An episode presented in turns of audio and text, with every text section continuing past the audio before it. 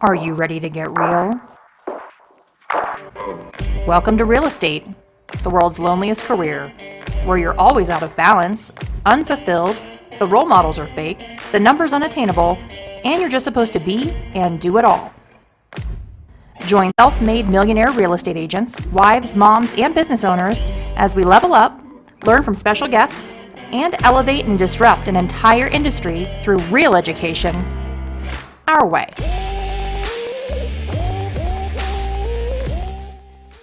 Good morning, everybody. Uh, we are so excited to be here this morning with a good uh, friend of mine, Dirk Parsons.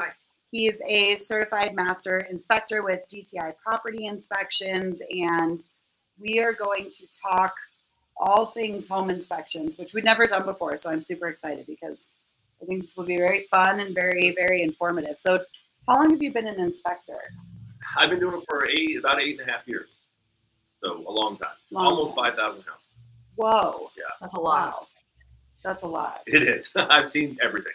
Yes. Well, really, truly not everything, but pretty close. pretty damn close to it. Yeah. So um, I think like to start, um, we saw this unbelievable statistic the other day that said that I, I think it was something it was something between 80% and 90% of all real estate agents in the United States this year haven't sold a house yet. Wow. Um, so, you know, our mission on our podcast has always been training and teaching and empowerment. So, I think to start, let's talk about, you know, the point of an inspection and how to deal with it the best way as an agent on either the buy side or the listing side. And then let's have some horror stories at the end because that would be really fun. So, um, let's start with like the buyer's agent side.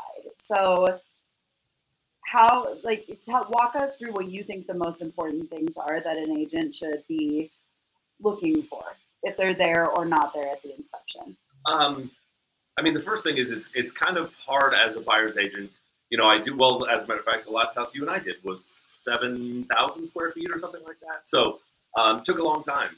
Um, there was two of us on there, but it still took quite a while. But but one thing is, you know, some buyers insist that their buyer's agents insists their buyers come. Some tell them to come at the end. There's you can do it however you want. As an inspector, I prefer if they're there, they kind of let me do my thing. Yep. Um, and you've always been really good about that. But there are some agents that say you have to follow him the whole time. It's very distracting. It's it's hard for me to do my job. Um, but the biggest thing is to prepare your buyer for things that we that are outside of our scope. Um, again, the last house that you and I did had that super steep roof yeah that you knew Yeah. no way I could walk that roof. Yeah. So there's, you know, you want to prepare your buyers for that. Now there's options about that. You know, you can always have people come out, look at the roof. Roofers will come do that, but um, but sometimes I will have a newer agent look at me and go, "Why can't you walk on the roof?" Well, it, it's this steep. There's no way I can I can walk that roof. So um, so just preparing your buyers for what is in, in the scope of the inspection and out of the scope as well. so if someone's like never been to an inspection before with their client how does the flow of things Well, everybody does it a little bit differently. Um, there are a few things that we, uh, when I'm training inspectors and teaching inspectors, there's a few things. You can kind of do it however you want, but generally the outside goes first. Um, you get there, best if the seller is not there. That doesn't always happen Ah, either. that happened at the last one we were at Well, that's right. She, she came back, yeah. yes Um, so we start outside, do the outside roof, all that stuff, then move into the kitchen, and then I go to the top down. I run all the water, make sure everything's done, because if you go in the basement or crawl space first, you don't know if there's a leak. And so you want to start at the top, work your way down, attic, roof, all that stuff, and then finish down in the basement. You know, an average inspection, two hours, two and a half hours or so. Of course, the one that you and I did, the last one was pretty big, but um, so yeah, it's important to to uh, prepare your buyers for not only the process but how long it's going to take. If they come, I've had people say, "Oh, they said it was going to take 45 minutes." I'm like, I, I can't do the outside in 45 minutes. So, and I'm pretty fast, but yeah, it's it, it's well, just like any kind of business, it's it's managing expectations. You know, knowing that your client is aware of how this is going to go. Angela, do you? So uh, you brought up something that I feel like is like a hot topic of conversation that I see, and we have these big Facebook groups with hundreds of thousands of agents all across the United Oh, yeah. States, and they're always debating things in there. Um, I've always gone to my inspections, always. Like it's really unless it's an emergency or I'm out of town and my clients know I'm not there. Um, there's a lot of agents that are like, I absolutely will not be there for it. Do you go to yours, Ange, or what do you do? I do. If I personally can't be there, then I have one of the agents that I've trained um, will be there. But as a listing agent, I'm constantly seeing agents not showing up and not having their buyers there or their buyers out of state. And that's when deals blow up. Is when no one shows up from that side and they get this laundry list of items that they think is super serious, but it's really not. Um, and then, you know, somebody wants to send you 40 pages of inspection items because they weren't there. And, you know, that's when the bad bad stuff usually happens with the contract. So I if I know that the other agent isn't going to be there, sometimes I'll go. Um, so at least someone's there. I don't understand like that line of thinking. Like I I don't know if it's maybe other states have different rules. I don't actually know, but I don't understand why you wouldn't want to be there. I mean, first of all, I feel like it's such a huge part of the transaction from your I mean, when you're showing a house to a client, they're in there for what, like 20 minutes, minutes 30 minutes, right? So the inspection is really their time to get super acquainted with the house and measure things and fall in love. Like I, I don't understand where that line of thinking that you shouldn't go to the inspection comes from. I think it's it's laziness. That's where it comes from. well, well, and, and, what's interesting is I had a, an agent tell me this. It was years ago. I'm not. I don't remember even who it was, but they said to them it's a liability. Yes, that's what they I've don't want to know what's wrong. They don't want to hear what I say. They just want to get the information from the report. I, I, I don't think that's. that's yeah, it seems. I mean, on me. the seller's side, and we'll flip to the seller's side here in a bit, but that could be true on the listing agent side because technically speaking, at least in Colorado, if you find out anything that's a material fact, got then you've got to disclose it, right? So like if you accidentally oops found the roof is trashed or you know something big like that as the listing agent, you don't have a choice. You've got to disclose it. But as the buyer's agent, I don't I yeah, it, liability wise, I do not understand. I, I don't understand I it either. liability not to go. Right, because to your point, you know, I, I think, and I talked to another inspector friend of mine, and we came up with 35. Uh, 35 is the average number of defects for any house. I don't care if it's brand new or old. Now, I've seen way more than that. I've never seen a perfect house, but if as a buyer, you're you don't go and your agent doesn't go and you get this report, you're going, holy shit, this house is falling down. Yeah. When it's really yeah. not. It's just that nobody has explained that. So I, I agree. Yeah. Because most uh, of the report is stuff that you need to look out for or homeowner maintenance stuff that might come up in the next five years. It's not, oh my God, your house is falling over. But if you have an agent that barely graduated high school trying to, um, you know, explain that long report with a bunch of legalese, at least my my inspectors have a lot of legalese. Um, they can't adequately explain it because they don't understand it themselves because they weren't there. So that's the problem. And then you get this huge inspection list that's asking for, you know, all kinds of dumb shit that you know has nothing to do with what the house actually is right now or if they even send one at all they might just send a termination because they have no idea because they weren't there and then they want to know why their house terminated well it's because you didn't care enough to show up like your contract doesn't stop at signatures it stops well, that's, at closing right and that's what i always tell clients too is i mean it, it's part and now of course i'm not an agent but part of the of the negotiation happens when you get the house under contract. The real negotiation is after inspection.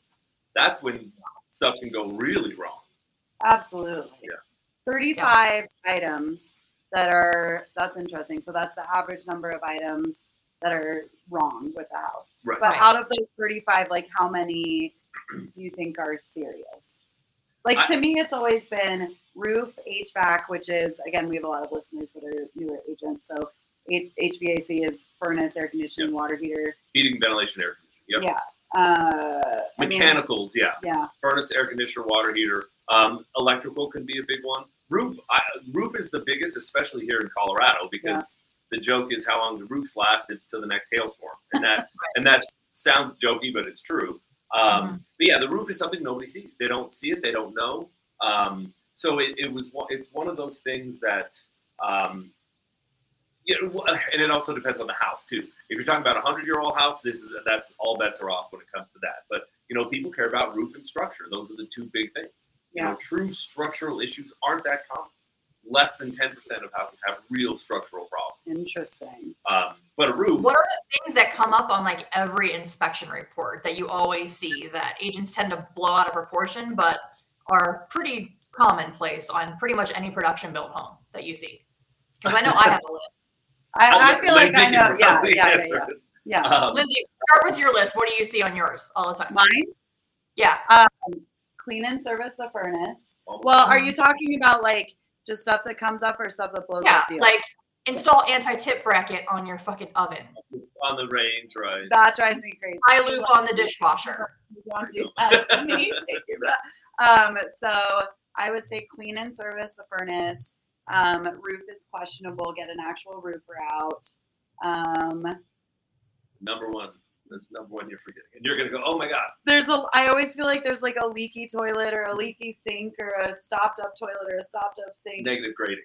Oh yes, yes. Every- grading. Almost every inspection outside, there's negative grading where the landscaping sloped toward the foundation.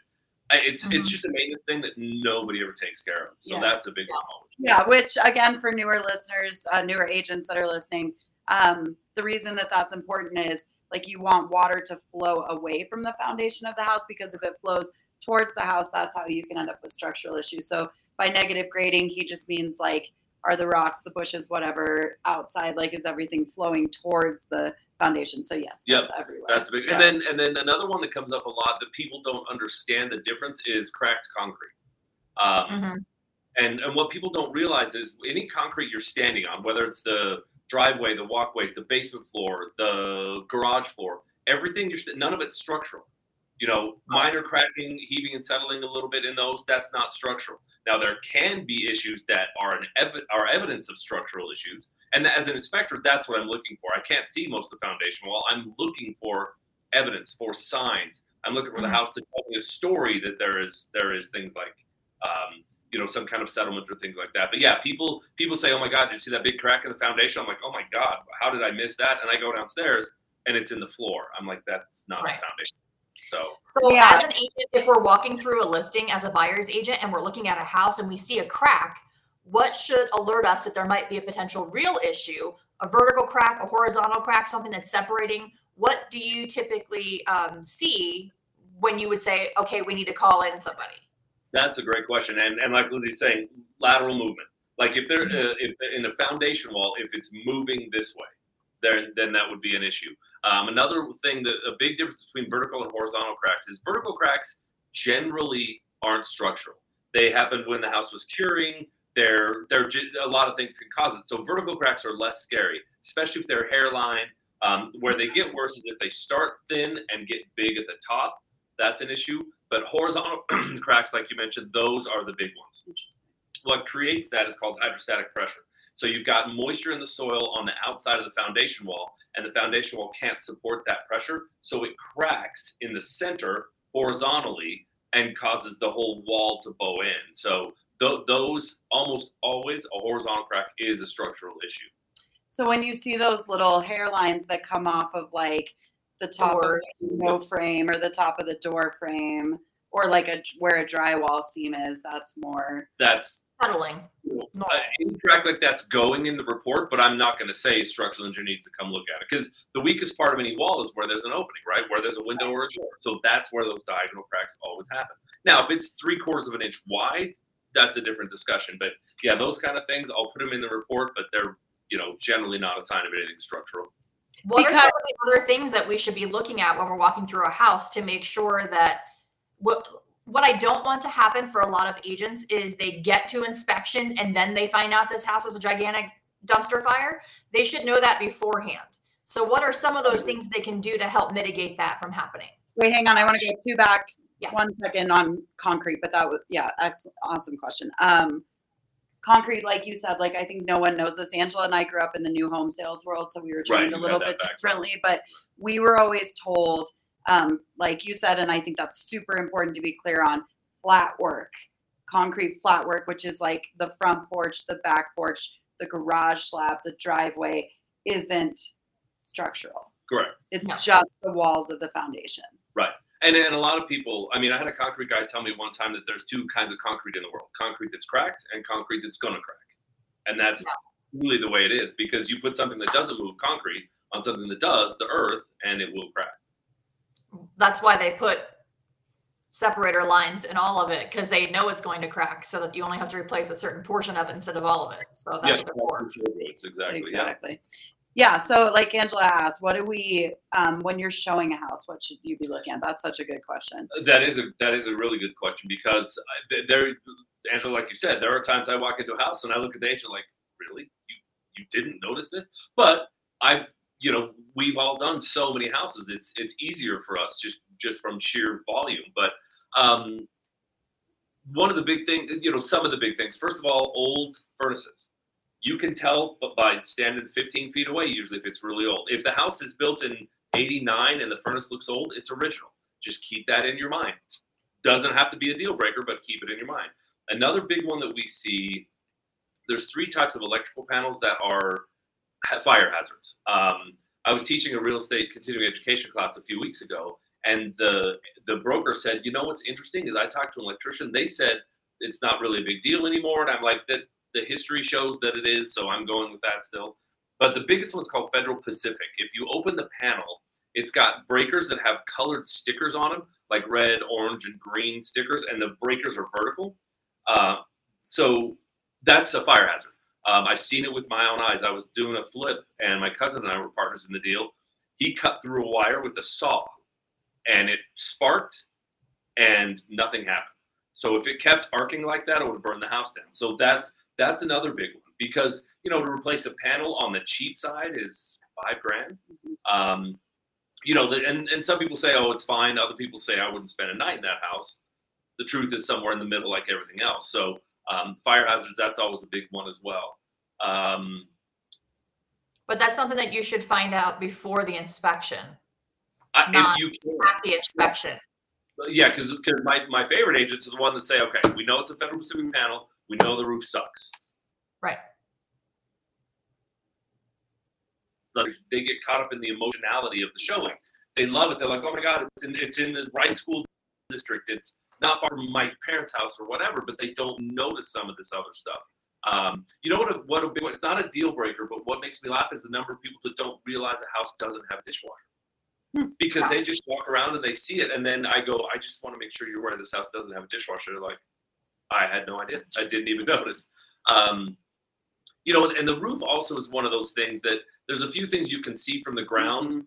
that that are a good indication. Or the other thing is, as as a newer agent, if you're pulling into the inspection or the showing and you see three houses getting their roof done, or you know, you hear it, you can hear them with their nail guns doing the roof in the neighborhood. There's a pretty good shot that the, that there's an issue with that roof. So um, those are some some of the big ones um, that that ideally you would because I always say to be a good agent, you need to be part inspector, part appraiser, right? You need to be able to see if this house, walk in and go, nope, that this house, we're not putting an offer in this house, and you have to know how to write an offer. So that's that's why that's so important too.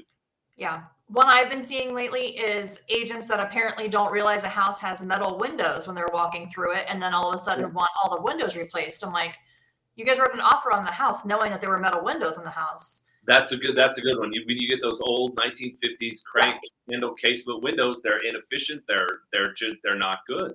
Um, and you, like you said, you're going to want to replace those. And that brings up another point. Speaking of windows, egress. Mm. You know, these people like they they show their Explain what Fi- egress oh, is. that's right. They show their five bedroom house. You go down in the basement, and there's no egress windows in either of the basement bedrooms. That is, those are not bedrooms. There must be a window. It's 5.7 square feet. It's it's basically picture a firefighter kneeling down with a tank on. They have to be able to get in and out to rescue. Usually has the ladder. Usually, it ha- yeah, if the, if the window well is have a more than ladder, right? 44 inches deep, it has to have a ladder. You know, there's all these things, and and I wouldn't expect as an agent to be able to split hairs and get out your tape measure, but you know if there's a if there's a window big enough to get out of because there Yeah. was five or You can six ask yourself, can my fat ass get out that window if there's a fire? And that's your answer. Yeah. and that's the other thing too is you have to think about not just us but people with limited mobility Right. old people children you know there was a woman i don't know five six years ago in a basement apartment here in denver that drowned because her apartment was flooding and she couldn't get out so egress is no joke so that's another one and sometimes they put non-conforming bedrooms but Yeah. they're ha- especially in a basement you have to be able to get out in an emergency I'm taking so many notes while you're talking. yeah, I so I feel like and Angela, tell me when I'm done what your process is. But I mean, obviously when I'm showing a house, I'm walking through it with my clients, but like I'm not really looking at like, oh, that couch is so cute or oh the fireplace is so awesome. I mean, my eyes at this point can scan the cuteness factor of the house really quickly. Quickly, right. And then while they're walking, I'm looking at things like windows. I am looking at the furnace. I'm looking to see if the water heater has all the rusting on top and it looks like it's going to explode. I'm looking, Right. You know, when they're in an unfinished basement, I'm looking to see if it looks like it leaked. Um, you know, Moisture staining, that's a good one. yeah i'm i'm smelling for mold like you know i'm i am looking for bigger things um i was taught and you tell me if this is true like from the ground or even sometimes if you can't see it from the ground open a window on the second floor and like lean out and look at the roof but i was always told that you should look to see how many layers thick it is Right. Because if it's like four because they can put shingles on top of shingles so if it's like four layers of shingles thick that's probably not good and then i think you taught me that um hail hits look like like someone spit on the roof Right, and well, and, and, and a lot of times people are are uh, they misdiagnose yeah hail hits, and that's and that's one thing too. As an inspector, I'm not here to diagnose, but there are certain things you can look at. I always tell people as an inspector, I need to be a foot deep and a mile wide. I need to know a little bit about all. Do I need to know how to install your furnace? I don't, but I do need to know if it's installed properly. But yeah, same thing. You know the the um, number of layers on a roof. Basically, as a home inspector, two layers is a defect. Anything more than one. But I have a buddy um, I've known forever. He had a house in Five Points that had five layers of roof. And the roofer said, when you take that roof off, the whole house is going to flex upward, and it did. But he's like, I can't. It's the weight is the biggest issue when it comes to multiple layers of roofing. So yeah, any and and sometimes people will be shady about it and hide those second layers and third layers. So the inspector should be able to figure that out though as they go. So do you do that too ange are you walking through looking at more like i, I mean i guess not like structural but like inspection item defect things while you're showing Yeah, the, the things that I'm looking for, I'm looking at the baseboards. I want to see how much of a gap there is between the flooring that's currently installed because I don't know if it was installed by a professional or a homeowner, and I can usually tell by that gap. Um, I want to see, um, you know, if there's a seal that's still there on all the windows. I want to check the caulking around the windows. Um, I always check if it is a basement house. Um, I check the window wells to see how deep the shit is in the window wells. Like if they've never dug out their leaves, especially in the wintertime, that's when you get all that water coming in. Um, it's always in the wintertime when snow gets in there and can't drain because your French drain can't be found because it's covered in shit. Um, so I make them always clean that stuff out um, because otherwise that stuff can't work. You know, the proper drainage won't happen if it's covered with 80, thick, 80, 80 feet of leaves, you know, like I've, I've seen water a foot up on a well a window Yeah. in a window well before. Looks like an aquarium. every I time. had, I had a seller, and we're so we'll finish the buyer's agent side, and then we'll flip to the seller side. But I had a seller like two years ago who was literally using her window wells as gardens. Oh wow. So she was growing like corn and like all this shit like in her window wells. So she was heavily watering them, Right. and it, I, you know, so I, I was always taught like the basic rule is like. You don't want any moisture Keep water anywhere away. near the foundation, right? Yeah. So I was like, "Oh my god, you're literally watering the foundation." Right. It was insanity. And the other thing that I check, especially in wintertime, is if there's a sump pump, if it's ever been plugged in, if it's working, that kind of thing. Um, because down here we get quite a bit of, of moisture in basements and we need to be able to get it out um, efficiently and quickly. So Yeah, and those things we check. they've putting sump pumps in houses like 90s about is when they started doing it. But I had a house about two blocks from here once that had it was built in the 50s, so it didn't come with a sump pump. Had one in each corner, and one was running every three or four minutes. And my Yeah. buyers backed out solely because of that, because they were at the bottom of a hill. Yeah. That's an indication. A sump pump can Yeah. run a little bit, you know. But I had a structural engineer tell me once that having a sump pump is like wearing a helmet when you ski. You want to know it's there, but you never want to use it unless it's an emergency. Right. So, um, yeah, that's a that's a good one as well. And and you know, another thing with the windows is windows and doors. If if you're walking around and you realize the bedroom door doesn't shut all the way, and Mhm. then the bathroom door doesn't shut all the way, and the window doesn't open. Now the house is telling you a story. There's some kind of movement that's happening because every house moves. There's all kinds of settlement that always is going to happen, but you just want it to be on the minor side. Yep. And the other thing that I look for is corrosion on top of the um, water heater. Water heater. Also, it's not a hot water heater. I hate when people say that. It's just a fucking Right. water heater. bananas. I'm like, it's not a. You, you don't heat hot water. It's a water heater. And I probably we probably just offended about half the people because I used to call it a hot water heater, Yeah, but I don't I probably anymore. just said it actually.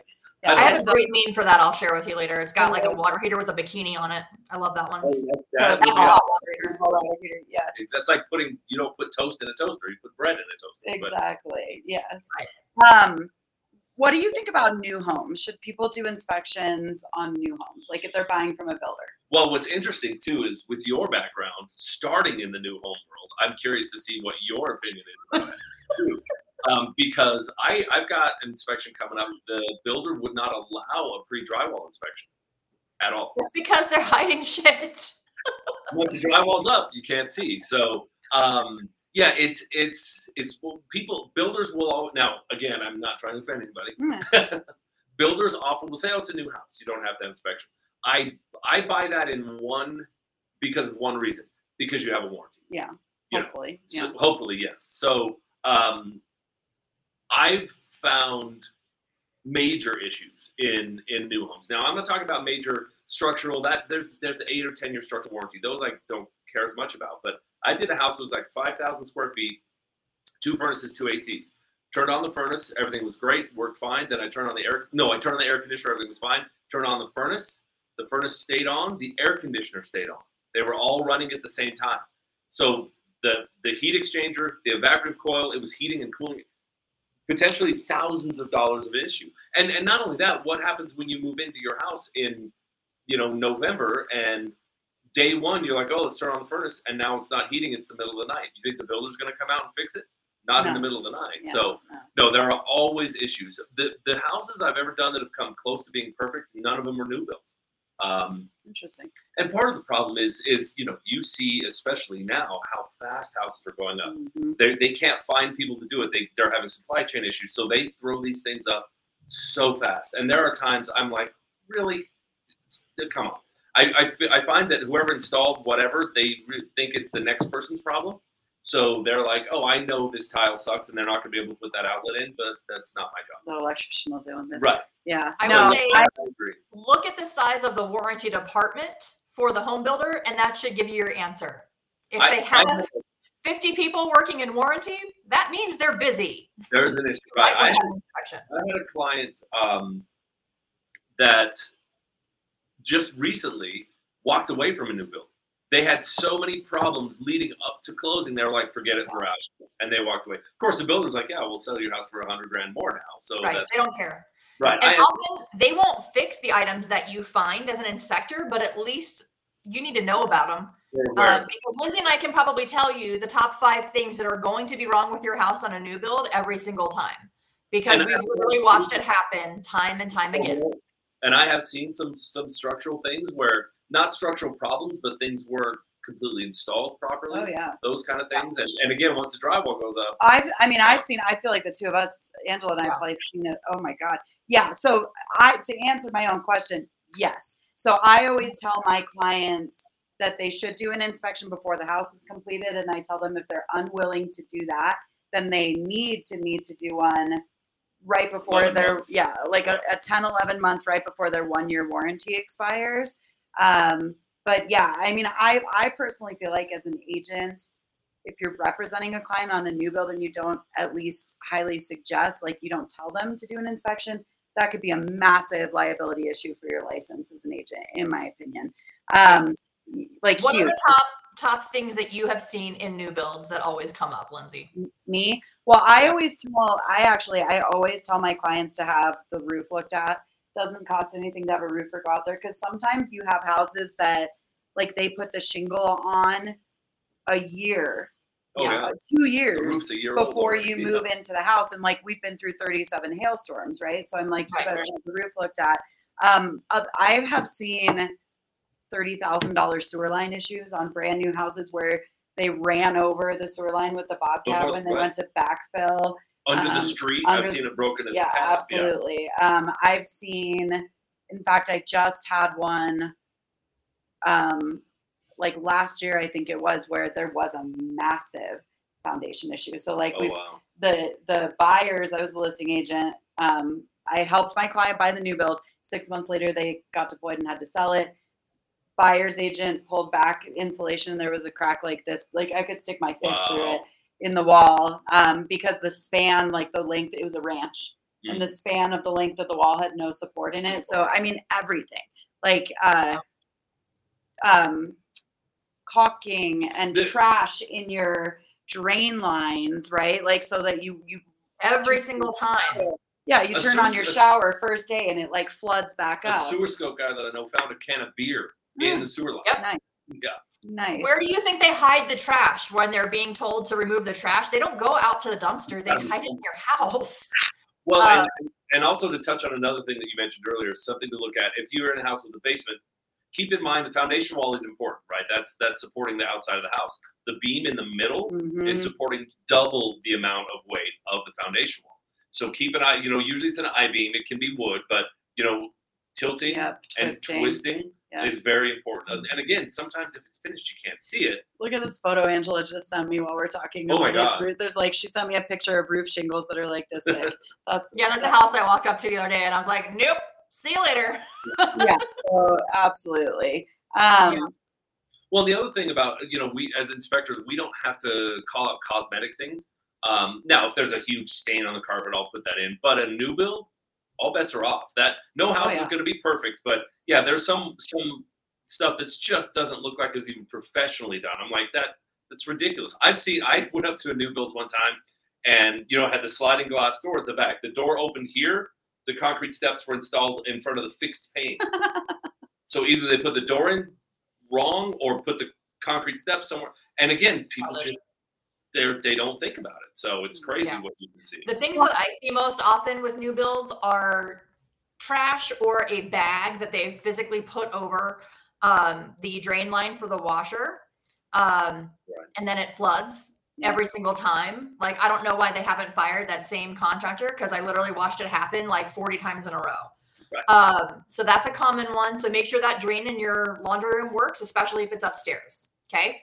Number two, um, things that they definitely hide um, because they can are lolly columns and how much, um, you know, how much space you've got between that and the beam and how tight it is um, and how many there are.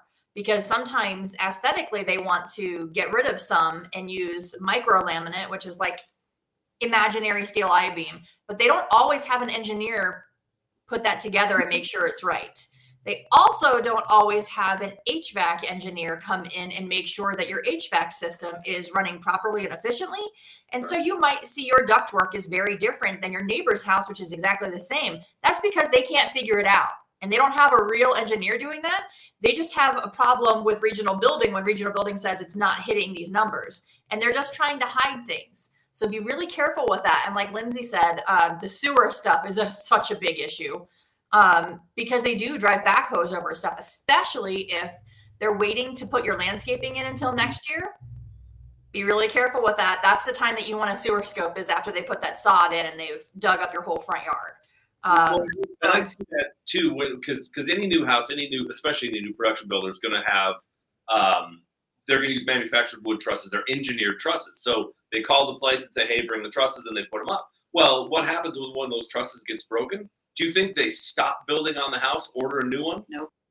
Absolutely not. They're like, "This will be fine," and they put it up, and it's good. And because they're they don't want to be the ones saying we got to stop working on this house because they Right. go they have they're under such deadlines and the more houses they put up the more money everybody makes Yeah, there's not like a guy at their lumber yard looking to see if that lumber is straight, like you see No. everybody doing at Home Depot. There's no one doing that. They're like, "Is it twisted? Fucking, we'll use it. Throw it in there. Yeah, we just need wood. We don't care." Oh my god, that's completely eaten away, and there's like Yeah. seven knots and this much actual. It's Right. fine. It's fine, right Yeah, no. Um, I think if you are not like in writing personally telling your clients on new builds to get a home inspection, that could be a massive liability for you as an Mhm. agent. So I think if they decide ultimately they don't want to do it, that's their deal. But I mean, I've got to say, I would say 99% in the six or seven years that I was with a builder never did an inspection. wow Nope. I mean, I, I still, like I, I think 99% of my buyers now try not to do one. And as an agent, you better know what the builder's warranty covers too. Right. No, but yeah, because most everyone has at least an eight or ten year structural, and and some do concrete, some don't warrant the concrete. So yeah, it's you know, and, and I had a builder tell me one time each house they spend about eight grand on stuff that they should have done right the first time, and to go back and fix it. You know, and And I also want to ask that builder how long they've been in business and who is warrantying that house because they can't physically warranty their own house unless they've been in business that long. Um, So, and if they're warranting their own house, that's also might might be an issue because it's going to take you a hell of a lot longer to get those warranty issues taken care of because they're going to do it in house on their schedule, not on yours. So I always recommend to people buying new builds, and I haven't sold a new build in a while just because of this um, to get their own home warranty outside of the builders um, in addition to it. third party. Yeah, and and I had a, another builder tell me I was doing a pre drywall, and it was funny. This family, I did their pre drywall, post drywall, closing, and their one year warranty. Um, and I've done like three houses right there too. But um, the builder said I don't have to fix anything you find. You realize that because we've already gotten all our all of our permits from the city approved. I'm like, I get that. But then they came in and drywall. I went into the to the laundry room to check the 220 for the dryer. They drywalled over it. I've gone into a to a brand new kitchen and looked around and gone, there's no light switch. They drywalled over the light switch. I couldn't turn the lights on. So those are the kind of things that you find in new builds. That that's like you said. It's a, at least have somebody come sewer scope for sure. And and when it comes to like radon testing, you don't need to do the radon test before you close because Yeah. there's people in and out. It's not going to be a viable test. Do it at some point. Also find out if the if there's a passive system and if the builder will warrant radon because because houses Mhm. are be high almost all the time. So Other important stuff is agents. If you're a buyer's agent on a new build and you're not walking the house every once in a while, you're not going out to it while it's being built, shame on you. Um, I recently caught um, sure. I caught at a frame stage, they were sheathing the house with um, plywood, and there were massive gaps between the plywood and the other piece of plywood that was supposed to be butting up to it or the OSB. And the builder was like, "Oh yeah, that's fine." I was like, "No, the fuck it isn't. Um, those have to be. those have I've to be seen them. Literally frame the wrong house. Yeah, Like I've gone out and walked and I've been like, wait, um, there's a pantry there. And they're Yeah. like, oh shit. Oh, they were doing the next door floor plan. yeah, like I mean, they literally missed like a study on the main floor and a yeah. You, I mean, I think agents have a tendency to think new builds are really easy, right? You just like do the con the the person that the builder does the contract, and then you just coast until you get to closing. You show up with a bottle of wine, yay! That is not the way that you should No. conduct yourself as an agent. It should be the same as any resale transaction. and right? and so and it, I'm shocked. I'm shocked in, in, in about this fact in general, but new builds, how many people don't? They're like, oh, we don't need an agent. I'm like, you always do. Yeah. Because you find out that you need an agent about a month before closing. Is usually when you find out that you needed an agent. And I just went through this. I have clients that have to have attorneys involved because the house is so wrong. Yeah. Um, and like they've involved like the senator um, and the governor um, to try to get this builder to like get his life together, and it's a mess. Like you, you might save yourself a few thousand dollars, quote unquote, when really you're not saving yourself anything. The builder is saving themselves a few thousand dollars and they're getting you not to have an advocate. And that's ultimately what it comes down to is if you don't have somebody looking at that stuff you're going to move in and have a nightmare on your hands. And then you're going to be like oh you know what? That's my fault. Yeah, and the number of fight, you know, fights, finger quotes, Oh, it's, that I've had with builders about fixing things for my clients, unbelievable.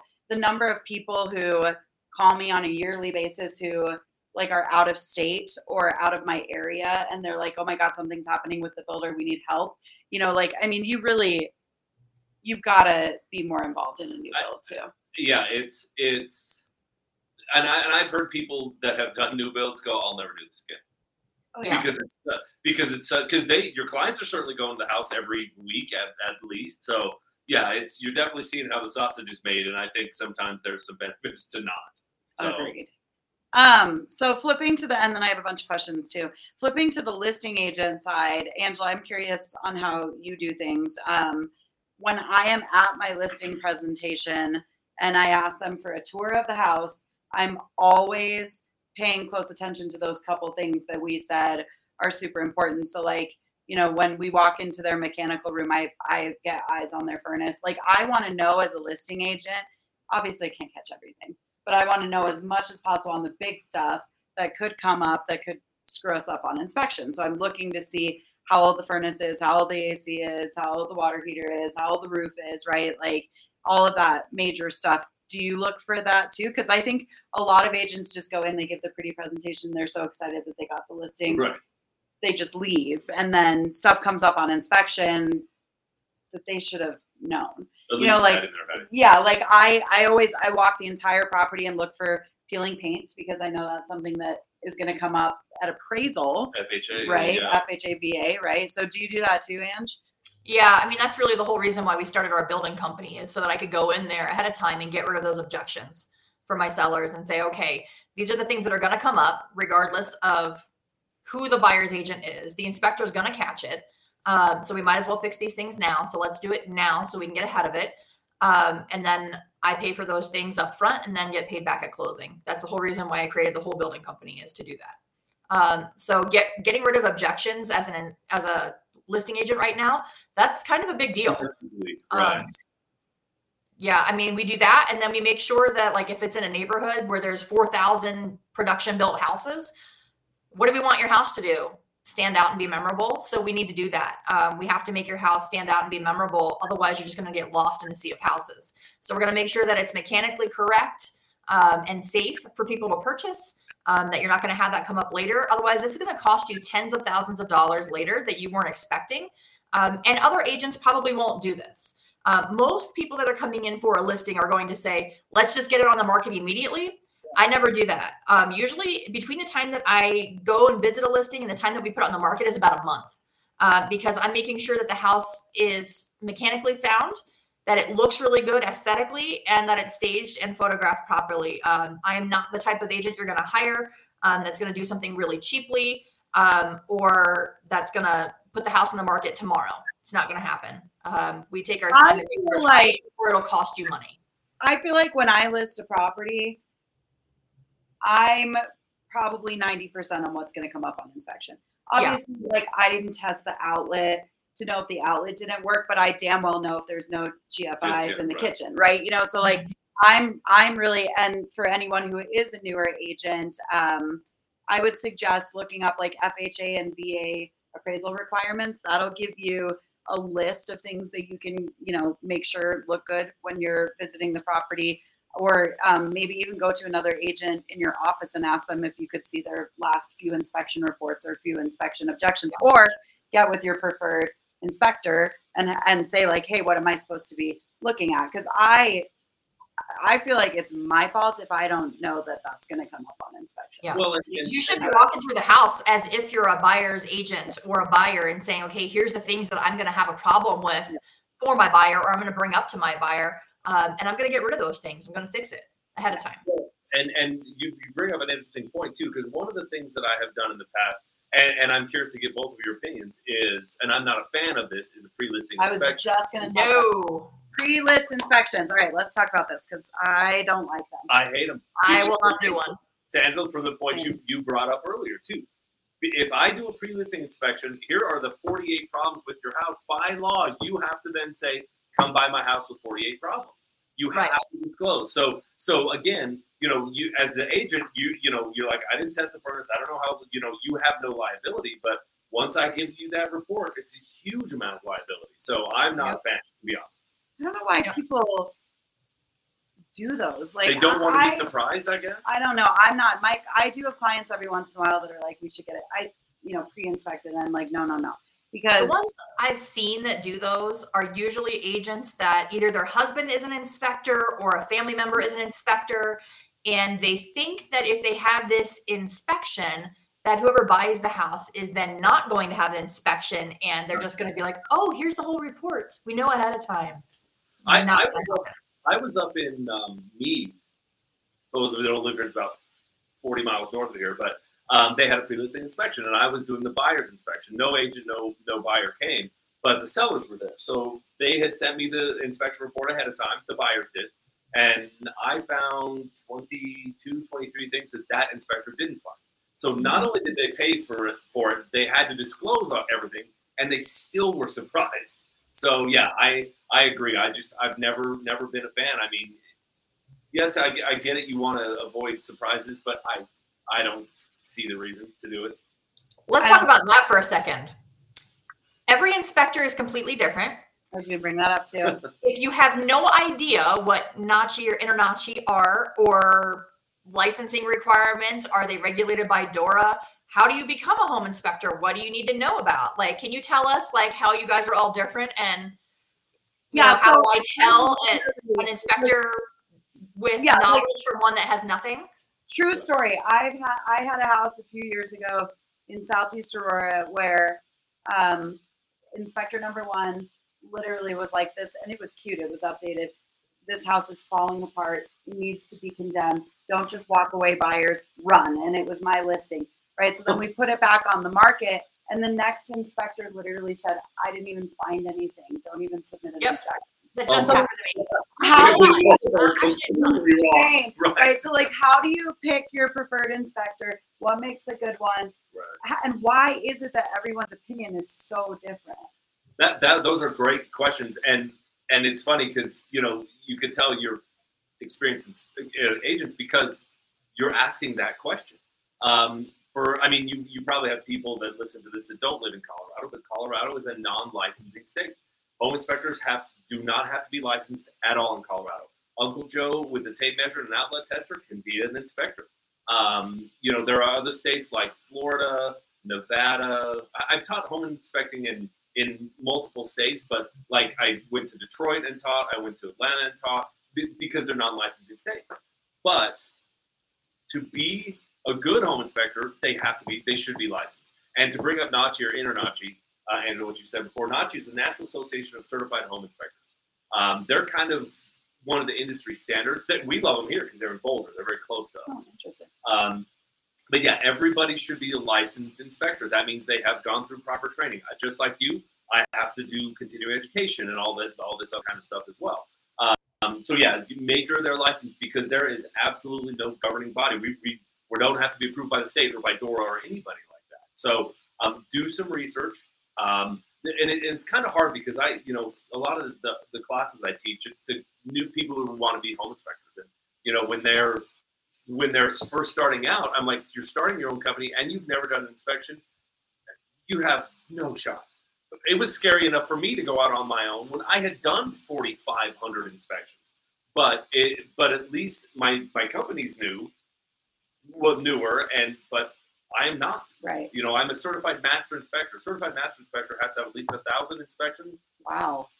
and be in business for for three years, I think. But wow. um, so yeah, it's very important. Anybody can look like anything online. Yes. You know, give reviews. Same with agents. Same with way. agents. Yeah. That's true. Yeah. Um, but yeah, I don't care what state you live in. Make sure they're licensed. Now there are some licensing. Uh, the, the National Home Inspector exam is a nationwide exam that you can take as a home inspector.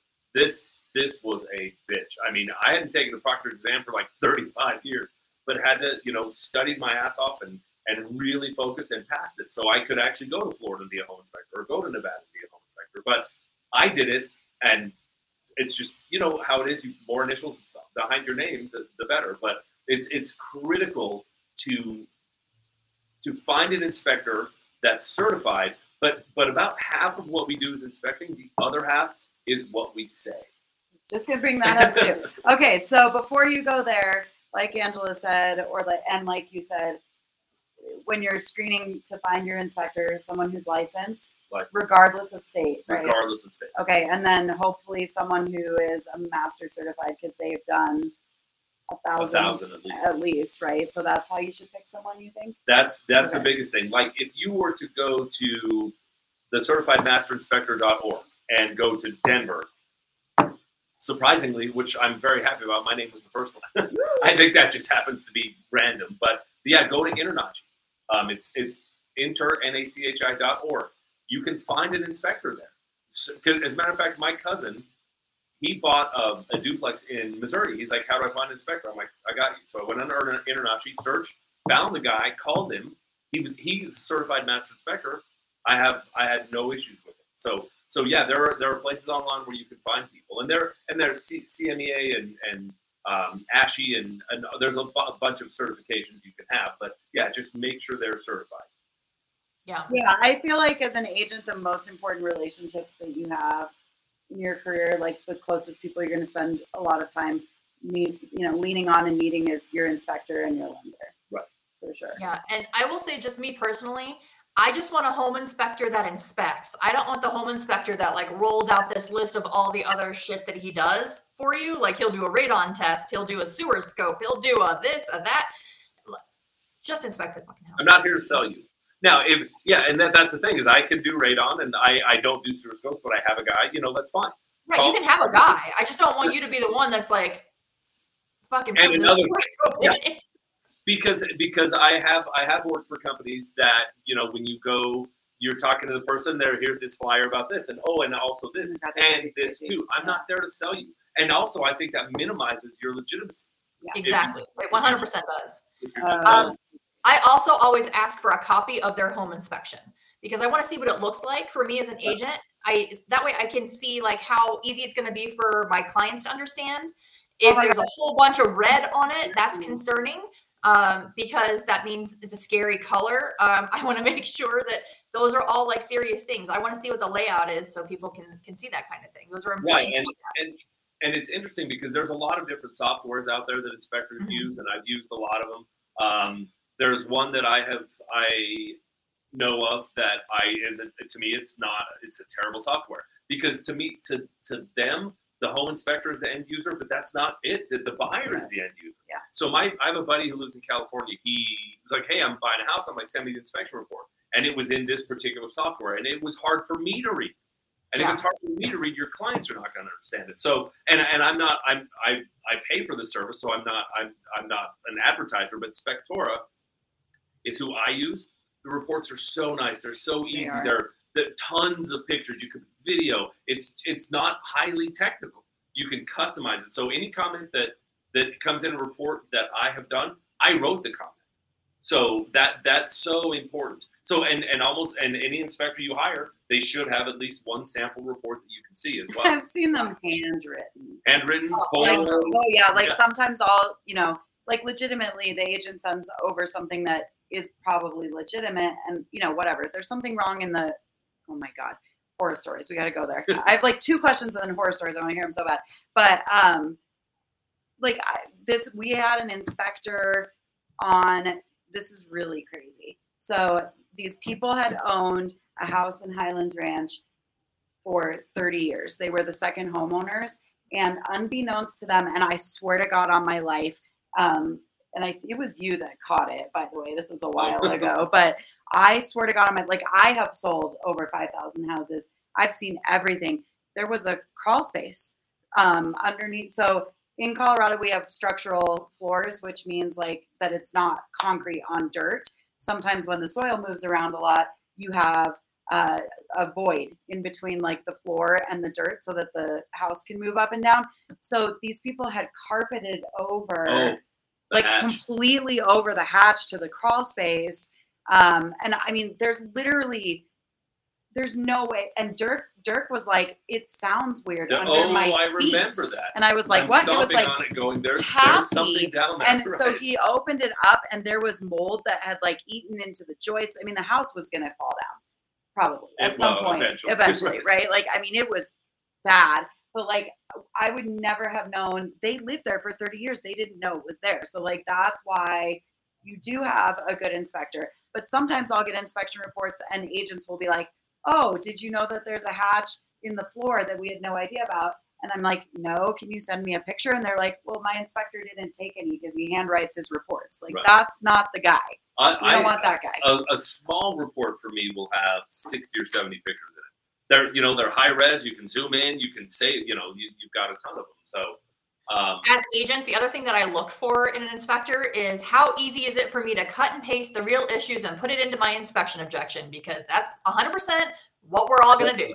right. And that, and that when I'm training inspectors, I'm like, you need to be aware the verbiage that you write may end up in the inspection objection, an actual legal document. Yes. because and that's why it's so important and, and again i mean and, and to your point from earlier too is you, never want to be somebody who comes in and says oh my god the house is oh you, you said it, the house is falling down or this sucks or what. That's not our job. You know uh, what? The, the biggest thing that you can do is build a rapport with the client Yeah. to be to be friendly. This is a fun thing for them. You don't, Yes. you know. Pete, I've had I've had agents call me and call me deal killers. I'm like, that was your shitty house. It was not me. I just pointed things out. I'm never going to tell somebody they should or shouldn't buy a house. We're all in the information world. We that's our business. We give them information. They make the decision. So, um, so yeah, it's it's how you talk to people. You you don't want to freak them out, but you don't want to sugarcoat things either. Yeah, Right. because what happens if, um, let's say, okay, so two different sides of the coin. Um, what happens if you see something really major? How do you say that to them without freaking them out? And then also, like, what happens if you miss something? Those are two good questions. I, I, I hate answering the second one, but Yeah. it, it does happen. Um, the first one is is again you you are going in with you're just giving information. I did have a woman one time that was crying by the end of the review, but she had major structural issues and and and, Yeah. and it does happen. But no, the, the biggest thing is you know they're like, oh, what about the deck? Honestly, I'm not in love with the deck. There's there's a few structural issues that I think need to be maintained, and and basically, my you know this is what I saw. Have a deck specialist come take a look at it. I, that's what the inspection objection is for. That's to give you time. Yeah. So if you if if you uh, approach it directly, you don't don't get passive aggressive about it. Just directly with facts, show them the pictures, take them out and show them what's wrong, and they'll go, "Oh yeah, I didn't notice that." And then you turn it over to the agent, and then they'll do the inspection objection. Um, as far as missing things, it is going to happen.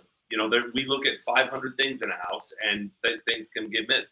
Um, a good inspector will take care of that. Um, you know, there I missed a, a HVAC thing one time. Guess what? I paid to fix it. It's a cost of doing business. Same thing with a good agent. Cost of doing Yeah. business. what happens if an inspector breaks something? Because I've seen that too. seen No, that. I'm looking at that right now.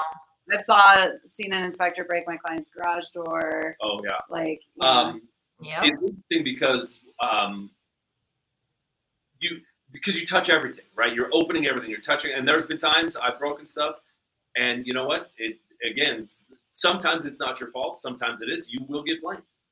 You know, it's just one of those things. A lot of inspectors now are wearing body cameras Yeah. because of that. Yeah. which I think is is- smart. Yeah.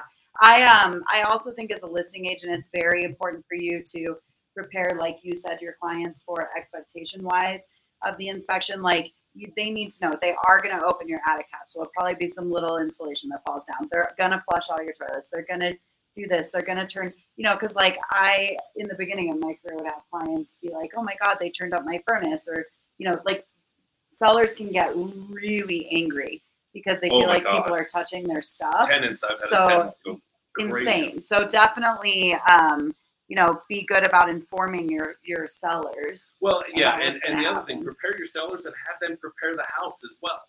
Angela, like you were saying before, don't, don't you know they're gonna open. We need access to stuff. yeah Don't stack a bunch of shit in front of the furnace. I need to get to the furnace. Yeah, You know, your panel box. You shouldn't Right. be like the one that's moving all the boxes away so that your inspector can get to the panel box. Right, because I've had I've had you know I've gone into places and the the the, the electrical panel was behind hundred boxes in the garage. I'm like, I don't have time. The agent was like, Can I move them? I'm like, Sure.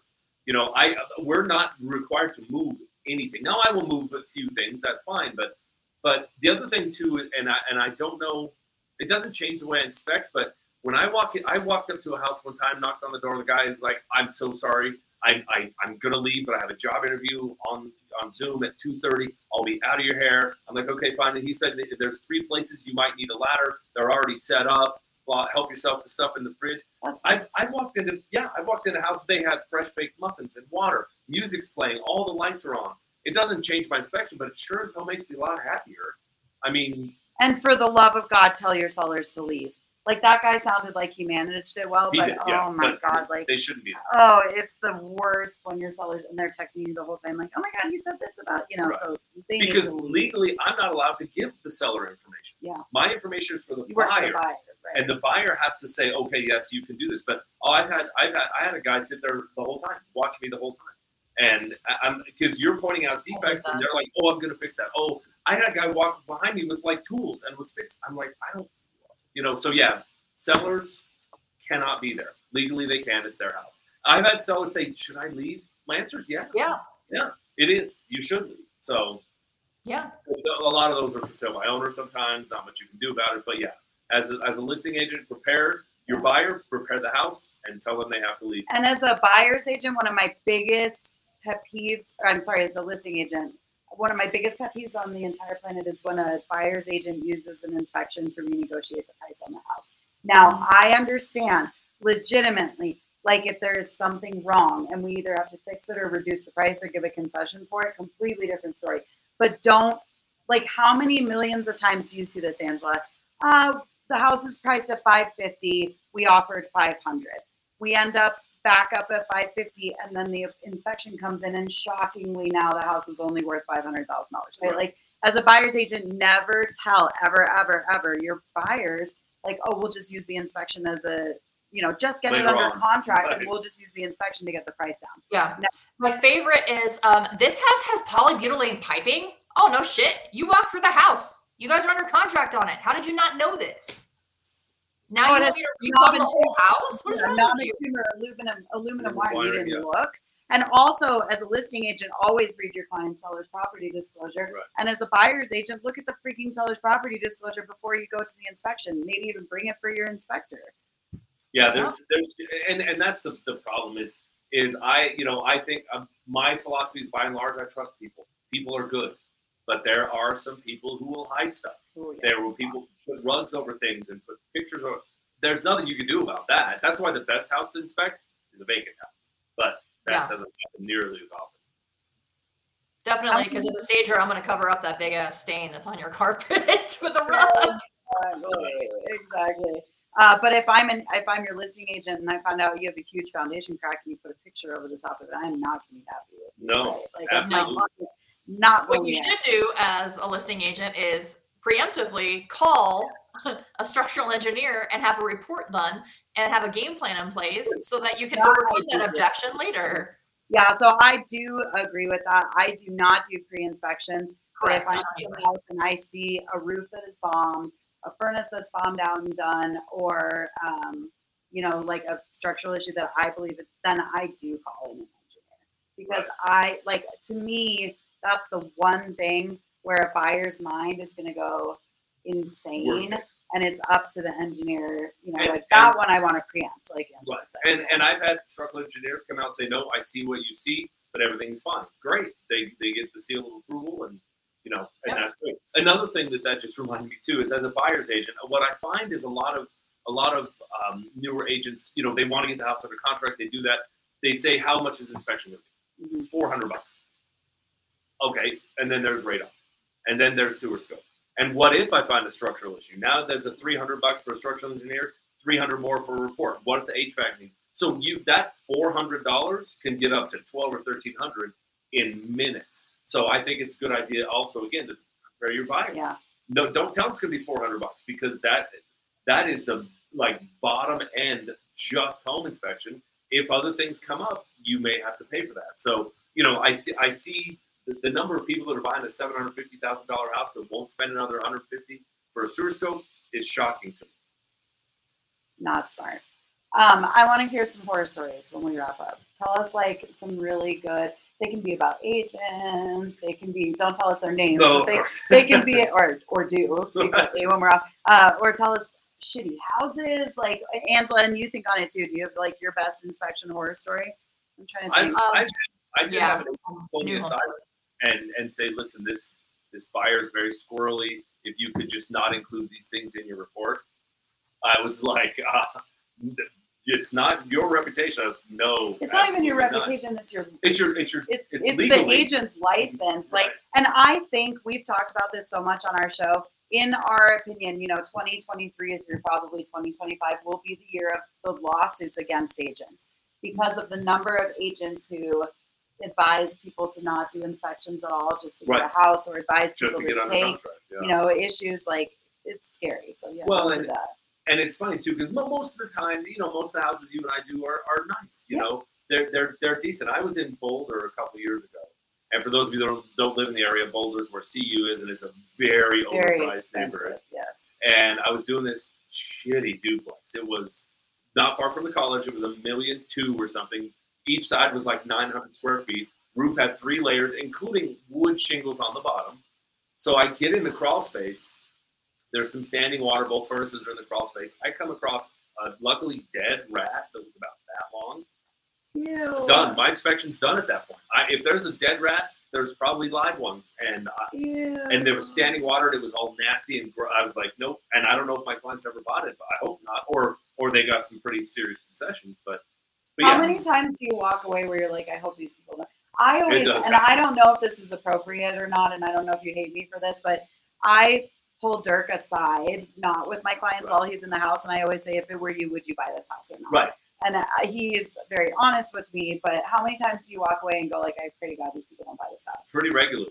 I, I mean, when I say pretty regularly, I mean uh, because again, it's that emotion emotionality factor. Because and and I mean, you and I have known each other long enough where I can be very candid with you. I'm never going to say that to a client, but but there are times that you know they just they love these things, and then I'm like, but like I here's another example. I had an agent one time, Federal Pacific Panel.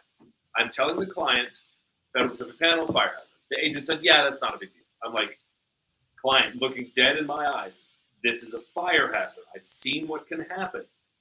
Oh, we have one. It's not a big deal. I'm like, That's your- that's not your job. It's also your license. Like, Right. but I don't think that agents, we've talked about this so much on the show, agents practice limited law without a license to Without, practice law. without knowing. it, right? yeah. So like, no, you don't tell someone that it's not a big deal. You Have a t- licensed engineer look at it. Yeah. Well, and, and it's and, and one of the, the coolest things about our jobs is getting to see all these houses. Yeah. I did a house down in Parker had a full not Parker it was a Polo Reserve had a full size basketball court inside. I mean, it, it was one of the coolest houses I've ever seen. And and you know I don't know where these people get the money. It was like four or five million dollars. I did. I've done houses for some Avalanche players and some Bronco players and an things like agent, that. we talked about hers. Yes. And, and Yeah. she probably is watching. and We love her. uh, her- anyways, and I was going to say her name, but I'm not going to call her out like that. She worked with me at D.R. Horton, actually. Right. Um, Yeah, so, was- what's the number one thing that like an agent should and shouldn't do? Like, what's the worst thing that drives you crazy, pisses you off? Is the worst thing they could do? Right. You thinking? there there's a there's a lot of first of all if if your client wants to come that's fine if you convince, convince can convince them to come towards the end that's best but i even have an agent i don't know if you watch ian randall he's he like he rodeo clowns for him he like he's like he tells them come to the inspection whatever then he then he goes through all the stuff with them and makes sure that they're not following needs it's Yeah. really it's really nice to have that done but I But try to keep mine away from you, you do, and and buyers too, even Yeah. last or sellers. Yeah. You you made sure that you stayed in the kitchen, you know, talking to her. But um, so so the, one that's one of the, the things too. Prepare your client clients because here's the thing. I always say your client. They're, they're my client too. Yeah. There, there there there shouldn't be a contentious relationship between agents and inspectors. We're all on the same team. We all want the same thing. The difference is, as agents, you have so much more skin in the game than I do on a big inspection, I'll make 500 bucks, 600 bucks. So there are some agents that they they've got blinders on. They're Yeah. like, you know, first of all, you should get a discount from him. Did you do you give discounts? You make 15 grand on a, you know, I'm like, Why would you want a Pay for- discount pay for- inspector? By the way, that's crazy I, to me. right? Same reason why you wouldn't want a discount agent. Exactly, exactly. So, um, yeah, those, those are some of the things, and, and you know, again, we're a team. As I've had, I've had, you know, agents call me. I had one seller call me and say, "You blew my deal, and I'm so mad at you." But then she said, "But I want you to inspect the house I'm buying." I'm like, you can't, you can't have it both funny, ways. right? So, so again, I think this, this, it, it should be a friendly relationship. I mean, there's agents like you that I've worked with for years and years, and you know, it's, it's, we're all part of the same team. We all want the same thing. We want the clients to have the house. I don't want my client to have to do three different inspections. It's better for me, but but that's not why I'm here. I'm here to serve the client. So whatever we can do together to get them across the finish line, that's the whole point of what we do. So so Yes. that's that's the biggest thing. We're all on the same team. Just prepare everybody. Make sure expectation it, expectations are managed. I think is the big. Angela, what's your top inspection horror story? Oh fuck. Um, trailer in out east. Oh god, I can't. It like makes me fucking. Have the shivers. Uh huh. Um, it had some homemade skirting made out of OSB and plywood. Um, we needed to get underneath of it to see what the foundation looked like. Inspector opened it up, and it's fu- full of snakes. I'm dead. I'm dead. I will die right there. Yeah, no, Right there. I can't do spiders, but Spiders I can do. oh Snakes, no, no, no, no, no! I'll burn the house down. Yeah, for sure. Yeah, I've I've uh, you know I've I've ne- I've seen a half a little garter snake one time in Oh, the crawl space, but to me they're all cobras. I don't care. I don't I don't I don't care if it's a it's a garter snake or they're they're all We're gonna kill. Right. Yeah, You'll see a dirt shaped hole in the foundation if I see a snake anywhere that's in there. But but yeah, it's it's uh, you know I, I was in an old old house built in the late 1800s. Those really tall two story houses. I open up the attic and I'm looking around and I'm face to face with a raccoon, like four feet from me, and I and all I've heard about raccoons is they they're are ang- very territorial. Yeah. Yes. So I'm just like Bye, hatch goes back, Yeah. I go down because best home. case scenario, he attacks me. I fall 12 feet down on my ladder, and so yeah, I, I they're the the most important thing about home inspections is my safety and the safety of everybody else there. I will not do anything that I think is dangerous. Now, there are inspectors out there who will be lazy and not get in the crawl space because they don't want to. That's not how it goes. That's part of our job, but safety is the most important sure. I will say you will never see me and my gigantic hair in a fucking crawl space. Don't even ask me to go in there. I don't Oh. care what you see. I'm not going in there with you. Just take a picture of it. I'll look at it on the report. No, I don't care. I'm sorry about that, but I'm not going in there with you. There's no That's reason how- to. yeah, no, and liability wise, it's probably good that you don't. Yeah. You're not going to go on the roof either. No, So, No. I'm terrified of heights. I don't even want to go on a ladder like one rung up. right. God. I think the hardest now. inspections for me are always the ones with my sellers where stuff comes up that we really want. Oh, oh my god! Remember the one?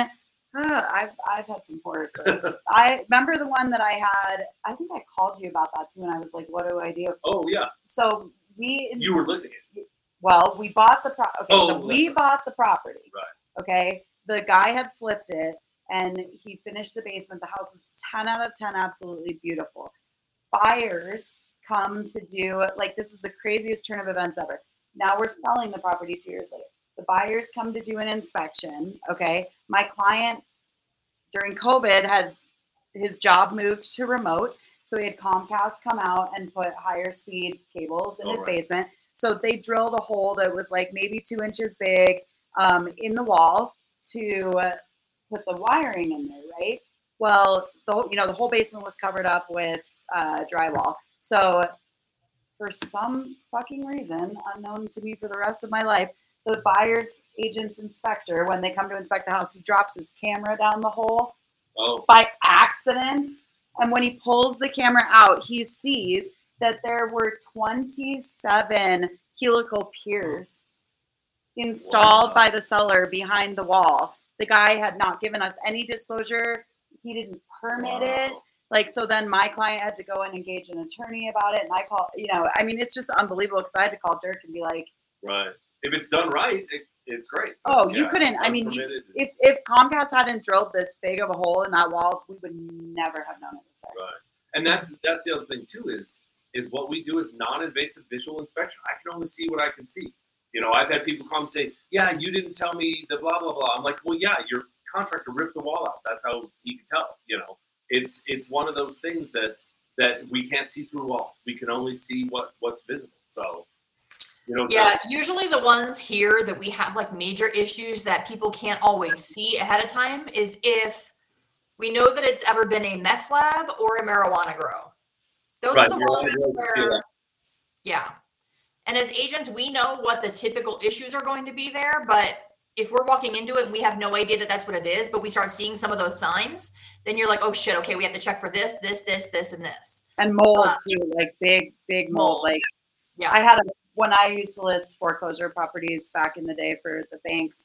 I had one up in um, Morrison that I mean, it was like growing on the walls, like it looked like flowers. And I was in there for five minutes, and I had a nosebleed, right. and had to go to the ER. Like, and then you have to tent the whole house. Like, yeah, that, but that like I don't. Meth lab is a tough one. Well, and, and again, it's, it's yeah. uh, People say was it Non-disclosed usually. I don't know. It's I.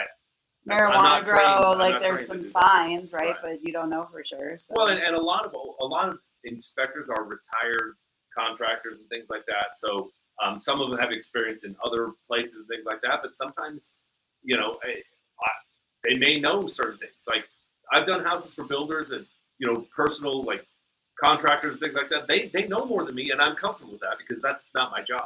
Right. But but yeah, when it comes to places like meth, you're like, I don't, you go into a basement that has extra ventilation, extra power, Extra water lighting, Now now we're talking about Extra Yeah. stoves. Right.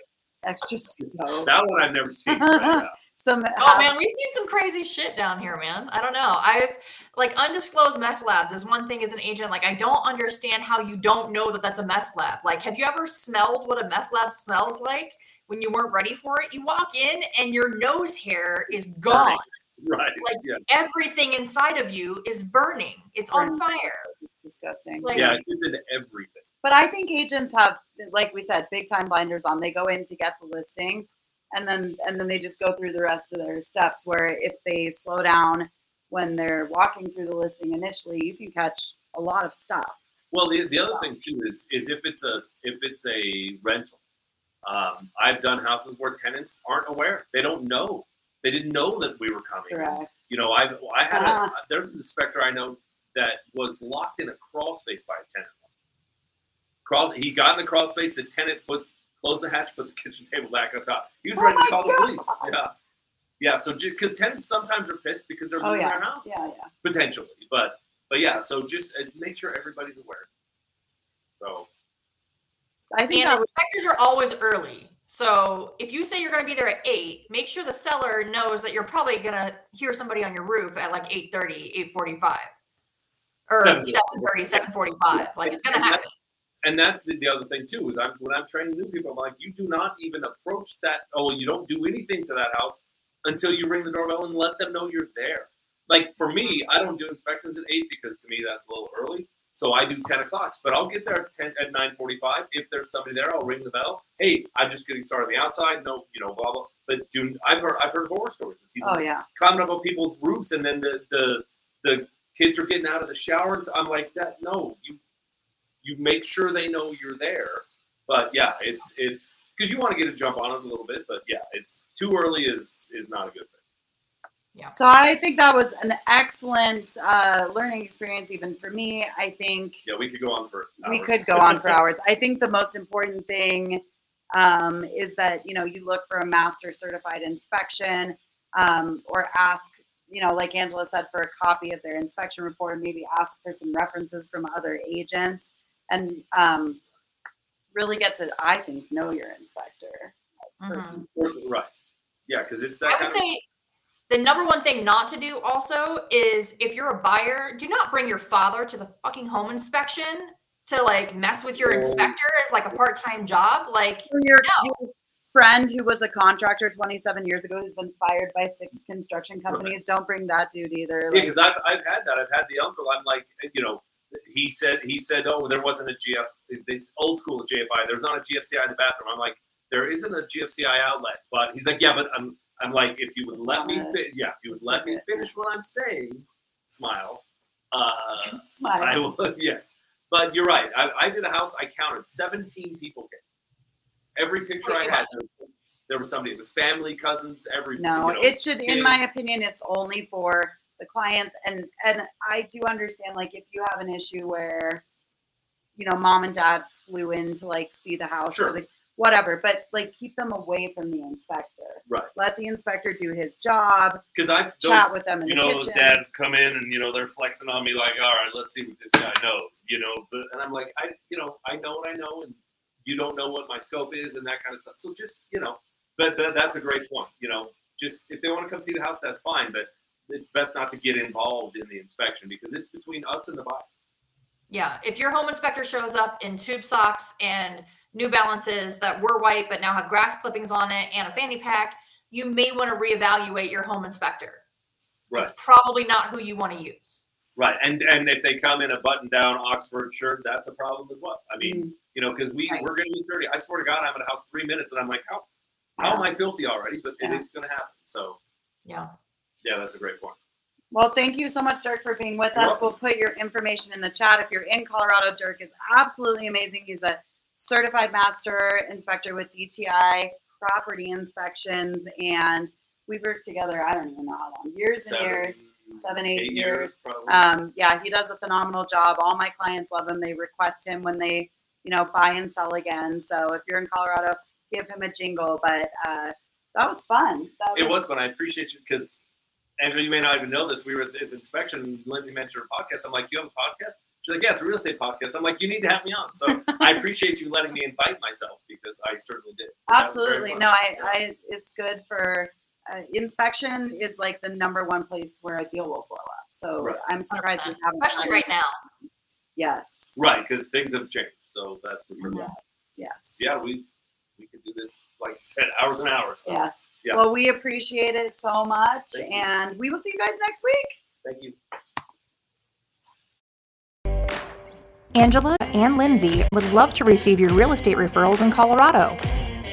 Connect with the Homegirls on social media at The Real Homegirls Podcast.